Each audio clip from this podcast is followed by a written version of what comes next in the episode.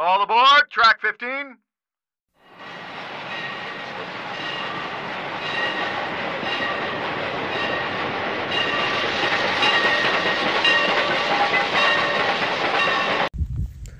Welcome to the 40 year old freshman podcast.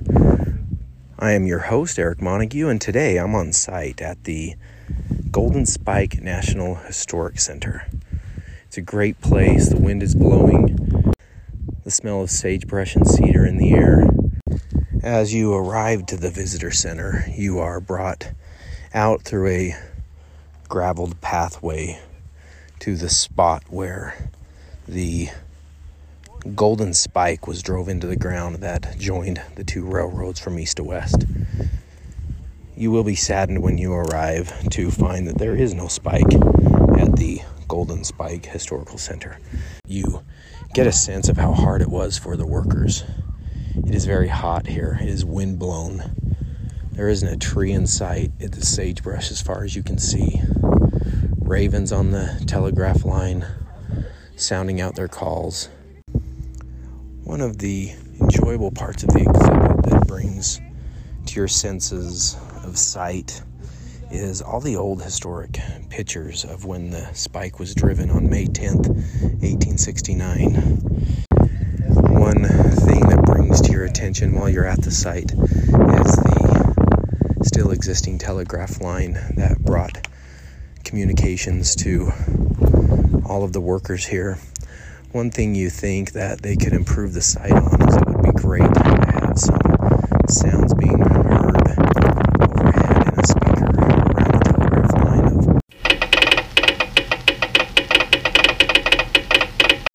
bring history to life is what we as historians want to do you would think that they would have some sounds playing of these bikes being driven uh, one could improve on the site by having a place where kids could enjoy history and pretend to drive spikes into railroads.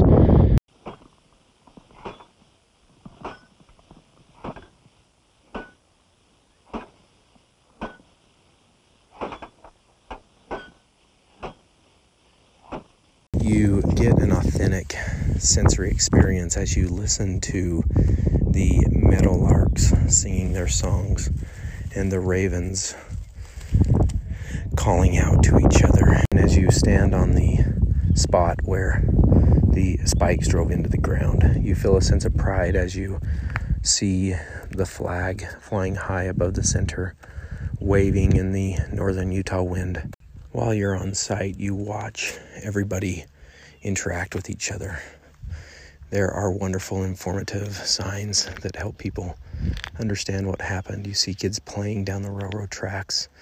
It's fun to watch this little pair of sisters I'm watching run down the tracks playing games and picking up rocks with each other. It's fun to watch families take selfies together at each one of the major displays.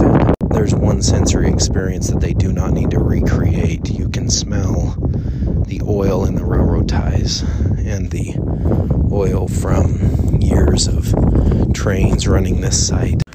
At the historic site, you have two important histories remembered. There's a beautiful bronze statue of a buffalo.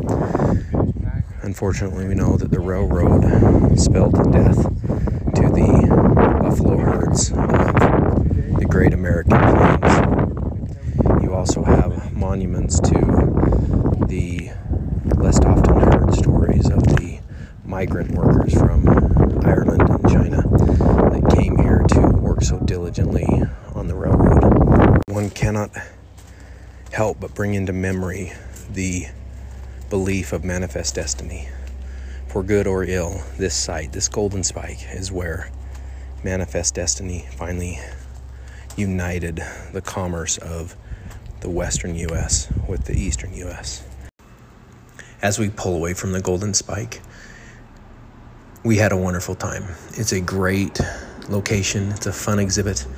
One cannot help but think about as you essentially leave civilization to go to Golden Spike, you have a very long trek out across a totally uninhabited land, and it's as if you take this transformation to where you leave civilization and almost transfer back in time to when the Golden Spike took place. And that helps prepare you for all the experience, the senses you'll feel, and everything that you experience as you go to the site where so much of our history came to fruition. And as a nation, we are better off because of the connecting of these railroads. And thank you for joining us on this episode of The 40 Year Old Freshman.